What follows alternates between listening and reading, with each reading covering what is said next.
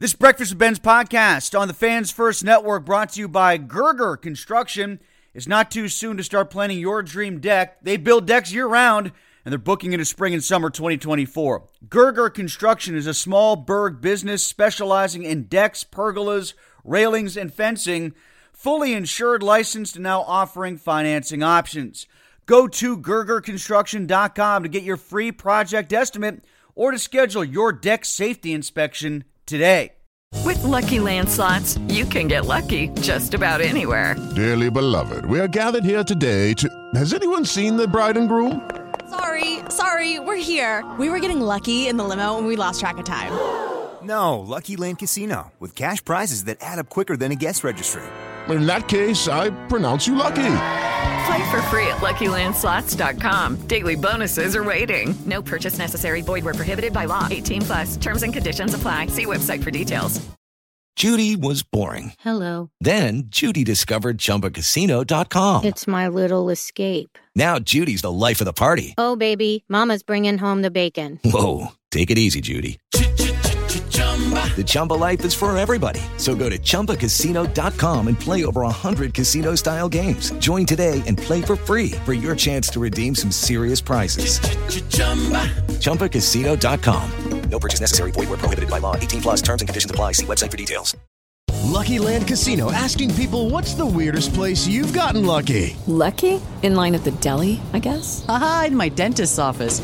More than once, actually. Do I have to say? Yes, you do. In the car before my kids' P T A meeting. Really? Yes. Excuse me, what's the weirdest place you've gotten lucky? I never win and tell. Well, there you have it. You can get lucky anywhere, playing at Lucky Land Slots dot com. Play for free right now. Are you feeling lucky? No purchase necessary. Void where prohibited by law. eighteen plus. Terms and conditions apply. See website for details.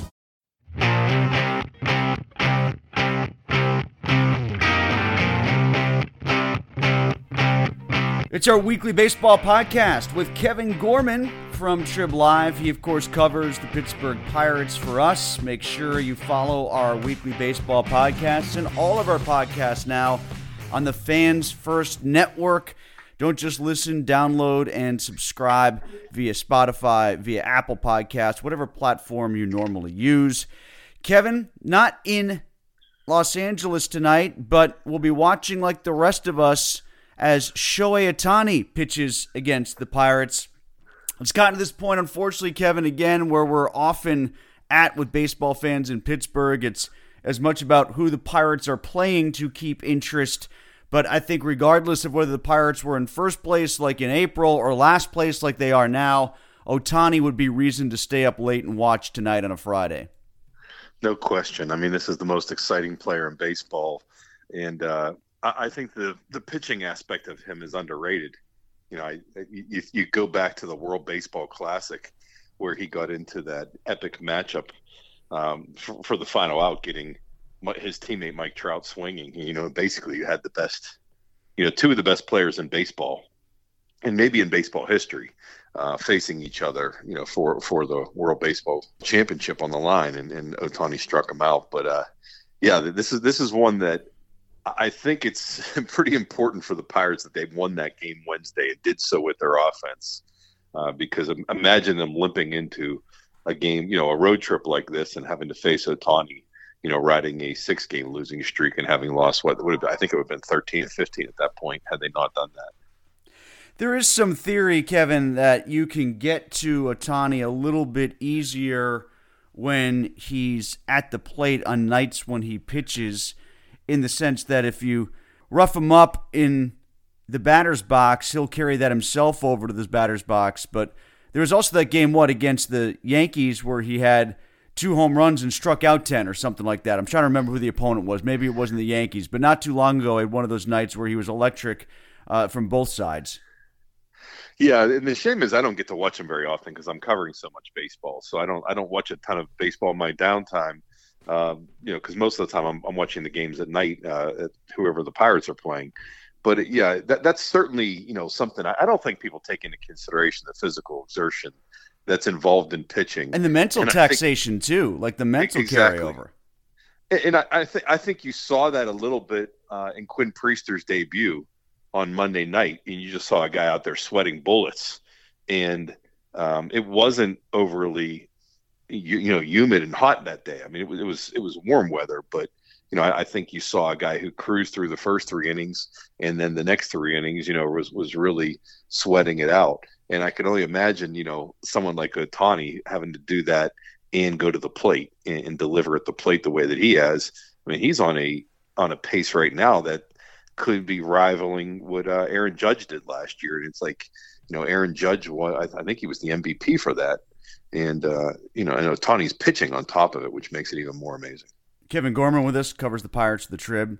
People are talking about the potential of Ohtani getting traded. I wonder if that's cooled now because they swept the Yankees. I don't know about you, Kevin. I think the Pirates should get him. Yeah. I mean, it's uh, it, it would be amazing, you know, given the Pirates' payroll. I, I was making an argument a few years ago that they could have signed uh, Manny Machado to a thirty million dollars a year contract and still had a payroll that was at or slightly below one hundred million dollars. So, I mean, th- there is room for the Pirates, theoretically, to pay somebody, you know, exorbitant amount of money. But I, I think it's pretty obvious that uh, that Ohtani is going to stay on the West Coast, even if he is traded to uh, a team on the East Coast this year. I think he's going to sign on the West Coast. So that's a really expensive rental. But it will be interesting to see how the trade deadline comes out, because I think there's going to be some big names being shopped. He'd obviously be the biggest of all. And, and I would imagine, and he's the type of guy that even though they have not won with the Angels, having him and Mike Trout and Anthony Rendon and I mean and some other stars, um, that wherever he would go, if a contender would acquire him, I would imagine they would be considered the immediate favorite. Speaking of being a two-way player, hitter and pitcher, I talked to Jay Johnson, the head coach of the L S U baseball team, ran a podcast this morning coming out from that conversation, and he really threw some cold water, I think, on the idea of Skenes ever being much of a hitter with the Pirates or even trying it. Not saying that the Pirates shouldn't do it. He just said what they did at L S U, and he thought part of the big reason why Skenes blossomed as much as he did in the S E C after coming over from Air Force was they lightened the load on him by taking away the hitting option. Yeah, I mean, I, I saw Jay Johnson talk about that on the the night of the draft, and he was talking about how, you know, not having to catch in between and not having to worry about hitting, uh, that really did. And, and I think, you know, there's some misconceptions about Skenes. You know, for one, I'm pretty sure Mitch Keller has thrown one hundred twenty-three innings over twenty, over twenty starts this season. And Paul Skenes had thrown one hundred twenty-two and two thirds innings over nineteen starts at L S U. And so you start to compare that and say, okay, you know, could he could he pitch this year? And it's like, this guy's already thrown a, a lot of innings mm-hmm. in, in college, and he's but then he's been shut down for a month. So it's going to take essentially a month to get him back to, you know, to pitching shape, to be able to, to pitch at the level that he was. Uh, you know, you, you figure for as long as you're down, they, they, you need that much time back up. Uh, so, you know, it's it's going to take a month or so for him to be, you know, so you wouldn't see him until September, and then you'd be throwing a guy extra innings on top of that. But imagine on top of all the, the pitching work that's going to go into it, if he was out there hitting and, and catching in between games. And so it kind of is, it's, it's one of an amazing thing is that this guy one year uh, as a sophomore at Air Force was the John Olerud winner for as the, the best two-way player in baseball, in college baseball. And then the following year won, you know, the most outstanding player at the College World Series, led L S U to the uh, the College World Series championship and became the number one overall pick of the draft, which he's the first pitcher to ever do all three in one year. And, and I, I kind of agree, you know, just from afar that with J, what Jay Johnson said is that, you know, concentrating on one allowed him to blossom. Uh, the thing that's ni- the nice fallback part of it is that, you know, that if something happened to his arm uh, where Paul Skenes, you know, could have a an injury where, you know, you start to worry about, is this guy ever going to be the pitcher we, we expected him to be? You know that there's a fallback that this guy can hit and that he can catch and that you could possibly play him, that he's a good enough athlete that you could play him in another position. That's that's at least going to be something somewhat comforting, is knowing that if there were, you know, you consider a catastrophic injury to the number one overall pick, that, that all is not lost, that this guy does have some opportunities. What, what scares me when I heard about him as a two-way player is, it, Tim, is the, the name that immediately came to mind was John Van Benskoden, who was that, who was that at Kent State, and the Pirates drafted him and tried to make him a relief pitcher. And that was, you know, with disastrous results. And so, you know, I, I, that was the first thing I heard. I was like, oh, no, not another John Van Benskoden. Kevin Gorman with us. I believe the quote was from Jay Johnson, I'm one thousand percent convinced that he could win a Major League Baseball game today. Um, I don't think the Pirates are thinking that way with him, at least not this year. I don't really believe that Ben Cherington has a Pittsburgh debut in mind for him. What do you think? I mean, they're re-ramping back up again. You just went through all the numbers and comparisons to Mitch Keller and whatnot. So what does that mean for him? Does that mean throwing in Bradenton? Is it just getting loose? Is he going to face real competition again? Arizona Fall League? What are we talking about? Yeah, I, I well, the Pirates have assigned all of their draft picks to the Florida Complex League, which is played, you know, at the, so these guys will go to Pirate City and Bradenton and, and work with their minor league instructors. So that's basically just a try, kind of chance to get to know the guys, see what they have, see where they are physically, and, and, and kind of assess all of those things. I would imagine that he will play a couple games in the Florida Complex League, uh, which, just to give people an idea, those scores are typically like twenty-five to twenty-one. You know, I mean, these are these are not like, you know, professional baseball games. These are basically guys that are getting acclimated to pro- playing professional baseball. Some of them are coming from the Dominican League. Some of them are coming straight from high school or college. So the games tend to be a bit sloppy and a little bit wild.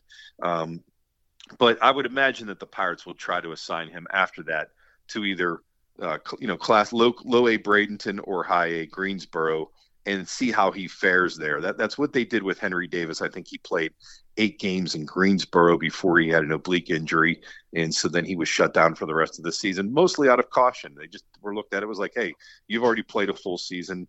We we want to have you healthy. Um, but I had uh, Dan O'Dowd from the M L B Network told me that, you know, that scouts, draft analysts, scouts view the S E C caliber baseball, which is the best in the country, is similar to Class A baseball. Uh, so I would imagine that the Pirates would like to see Skenes pitch against like high A competition and maybe even this year double A competition just to see how he does. I would think that if he was capable of dominating in the Florida Complex League or, say, Greensboro, that they would get him up to double A just to see how he fares. But I would also think that's probably as, as, as fast as he's going to develop this year. And I would imagine they're going to want to see him play, uh, pitch, you know, somewhat close to a full season in the minors before they bring him up to the majors.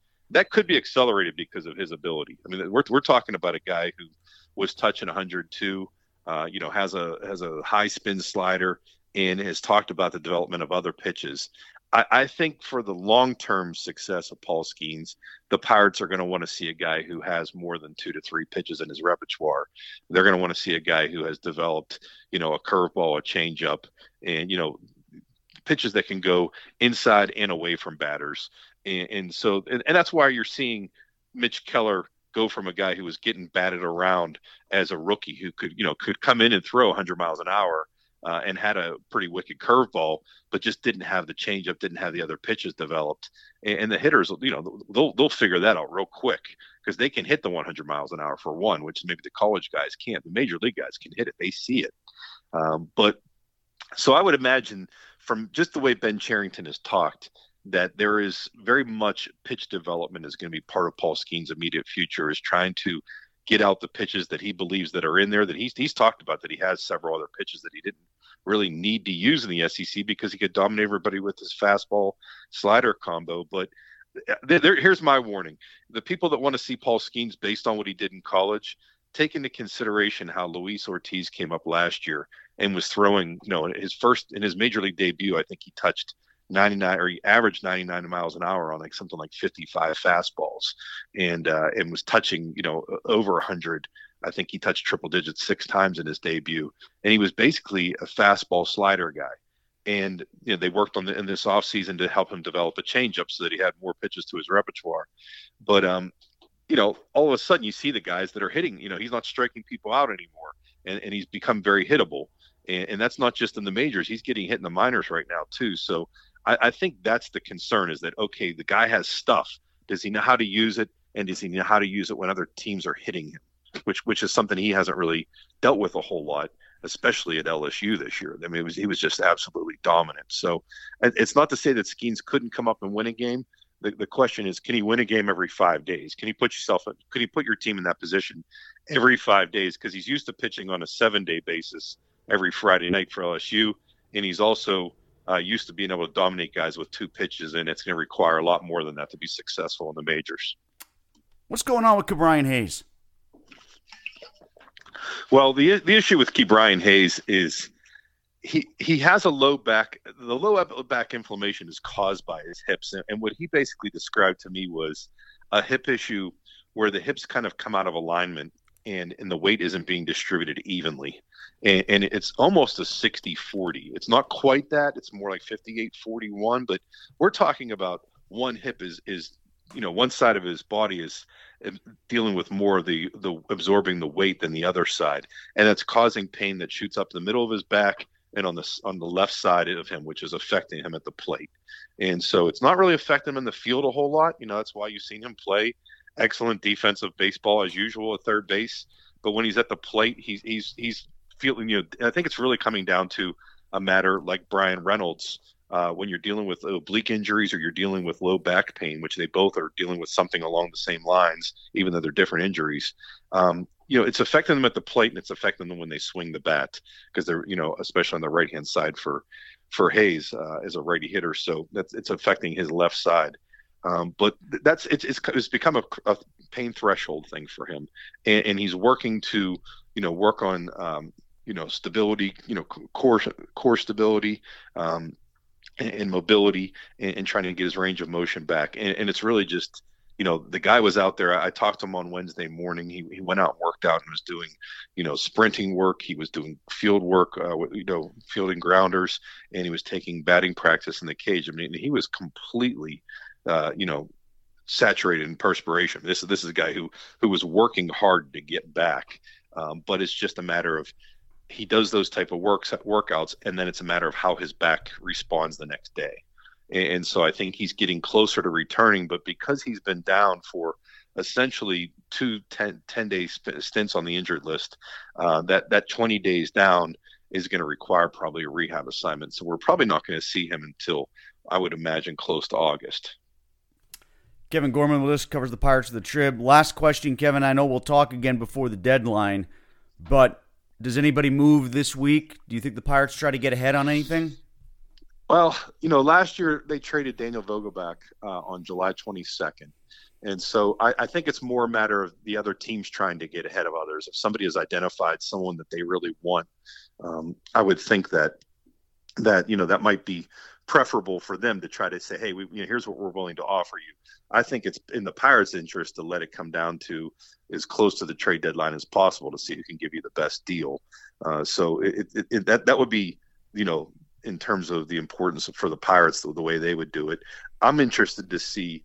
Um, I would think the teams would want guys like Rich Hill uh, and Carlos Santana, you know, two veteran guys on, on one-year contracts who have postseason experience and have, uh, you know, great leadership value to the clubhouse, that they're both good guys that are they're going to be willing to mentor and, and help younger, you know, younger pitchers or younger hitters in that regard, uh, that they both have some versatility. That, you know, Hill's a guy who is a starter but could go to the bullpen. He has experience there. Santana's a guy who can play first base or be a designated hitter. Uh, so, you know, th- those are two guys that I think that I, I imagine are going to be traded. And then, um, you know, which, which could open up, you know, playing time for somebody like Jared Triolo when Hayes returns, that Triolo can maybe play some first base or some shortstop. Um, so, so there's a roster spot for him. Uh, the interesting ones will be, will be for me that I know that scouts were in town looking at these guys, whether the Pirates are willing to part with either one of their all-star pitchers. That, that scouts, obviously, you know, there's going to be a market for David Bednar, uh, but there's also going to be a market for Mitch Keller, who's going into his second year of arbitration. The Pirates have not yet worked out a long-term deal with Keller, and I would imagine his price tag has gone up considerably, uh, maybe even doubled since uh, the start of the season because of this first per- first half performance. And so it'll be interesting to see if somebody's going to, you know, pay a, a steep price for those guys. Uh, the problem is, you know, you, you would hope that the Pirates would have plans to pair Paul Skenes with Mitch Keller at the top of the rotation and not necessarily put the pressure on him to have to replace Keller.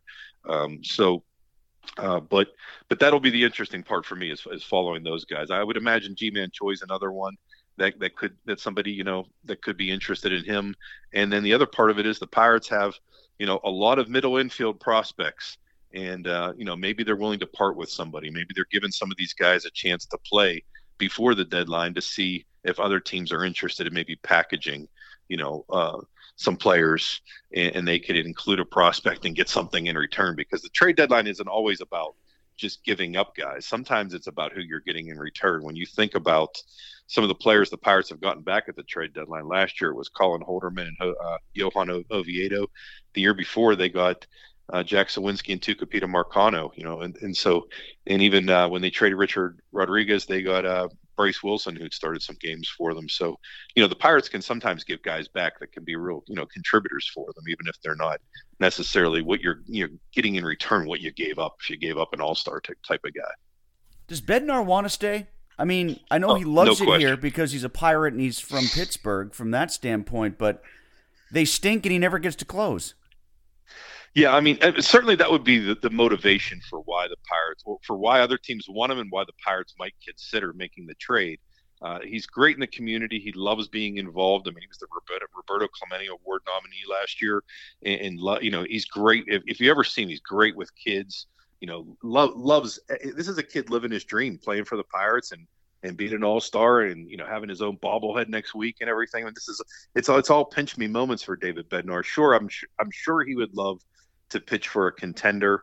Uh, I'm sure that he would probably be open to, um, you know, somebody who would be willing to pay him big money, because he's, he's pitching, uh, you know, delivering big money performances, and he's getting paid probably close to the major league minimum. I think he's making like seven hundred fifty thousand dollars or something like that this year. And so, you know, this is a guy who goes into arbitration next year for the first time. And so he's going to be getting paid. It's just a matter of whether the Pirates want David Bednar to be their closer of the future and are willing to maybe, you know, sign him to a long-term deal. I, I think that's one that would be kind of a no-brainer, especially because he'd probably be willing to give them a hometown discount. Kevin Gorman joins us once a week here at Breakfast with Benz. Kevin, enjoy this Shohei show tonight. Yeah, same to you, Tim. Thanks for having me. This is Trib Live. Okay, round two. Name something that's not boring. A laundry? Ooh, a book club. Computer solitaire, huh? Ah, oh, sorry. We were looking for Chumba Casino. That's right. Chumba Casino dot com has over one hundred casino-style games. Join today and play for free for your chance to redeem some serious prizes. Chumba Casino dot com. No purchase necessary. Void where prohibited by law. eighteen plus. Terms and conditions apply. See website for details.